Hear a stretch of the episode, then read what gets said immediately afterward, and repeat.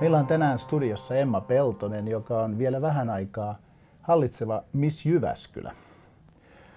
Tuli valittua Miss Jyväskylä kruunun kantajaksi marraskuussa 18 ja luopuu kruunusta huhtikuussa. Nyt on muuten haku auki Miss Jyväskylä-kisoihin ja tässähän meillä on henkilö, joka parhaiten pystyy kertomaan, miksi nuorten jyväskyläläisten ja keskisuomalaisten naisten kannattaisi kisaan hakea? Mä ehdottomasti kyllä suosittelen tätä Miss Jyväskylä-kilpailua ihan vaan, jos yhtään on kiinnostusta ollut tälle Missin uralle, että ei muuta kuin vaan rohkeasti laittamaan hakemusta. Se voi olla ja on sun elämäsmatka, että ehdottomasti se tuo niin paljon lisää rohkeutta ja semmoista kokemusta, mitä sä et oikeastaan saa missään muualla. Haku päättyy siis tammikuun 26. päivä ja kruunu vaihtaa omistajansa huhtikuun 18. Braa kakkosessa. Mitä luulet, onko ilmassa haikeutta tuona iltana? No onhan se mahdollista, kun on kuitenkin vähän tämmöinen herkkä, että siinä voi kyynel, jos toinenkin tirahtaa. Ehkä ennemmin sitten onnenkyynel, koska tämä on ollut mulle itselleni niin älyttömän upea kokemus. Niin se on ihan mahtavaa, kun joku toinen saa myös tämän saman mahdollisuuden, mitä mä oon saanut. No miten sä kuvailisit, minkälainen vuosi sulla on ollut tässä reilu vuosi Miss Jyväskylä titteliä kantain? Mitä se on sinulle antanut? Se on antanut mulle siis enemmän, mitä mä olisin itse voinut koskaan kuvitella, että se rohkeus, mitä mä oon saanut ja sellainen niin kun, kyky ja valmius tarttua oikeasti niihin asioihin ja se, että mä oon paljon sinut niin kun enemmän itteni kanssa että on sellainen hyvä olo ja semmoinen niin kuin tosi lämmin hyvä fiilis, että tästä on vaan taivas rajana, että kyllä niin kuin pitää uskoa itteensä ja olla rohkea ja ottaa se askel ja saavuttaa niitä unelmia. Olet joskus maininnut, että missä tiettyjä etuoikeuksia olet päässyt puhumaan omasta lapsuudesta ja nuoruudestasi. Mm, kyllä. Mitäs esimerkkejä voisit kertoa tästä, mitä tällainen missitittelys mahdollisesti voisi tuoda?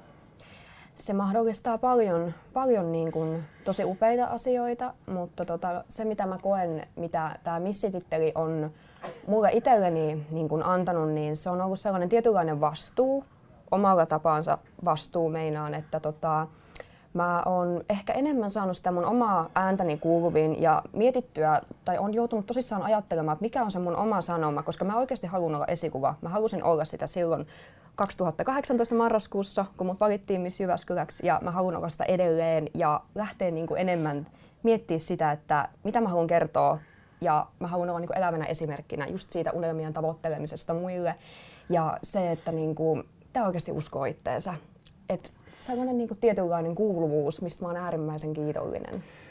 Sun elämän arvot on sellaiset, että sinä et noissa kielteisissä otsikoissa ole viihtynyt, etkä varmaan viihtyisi tulevaisuudessakaan. No ei mielellään, että itselleni just on tosi tärkeää se, että ei niinku kuitenkaan yritä tuoda itteensä mitenkään esille ainakaan niinku negatiivisessa mielessä, että tota, sanoo mitä on niinku sanottavaa ja se, että miettii, että mitä, mitä iloa siitä on toisille ja mitä toiset haluaisi kuulla. Et tätä on ehkä niinku kiva silleen miettiä.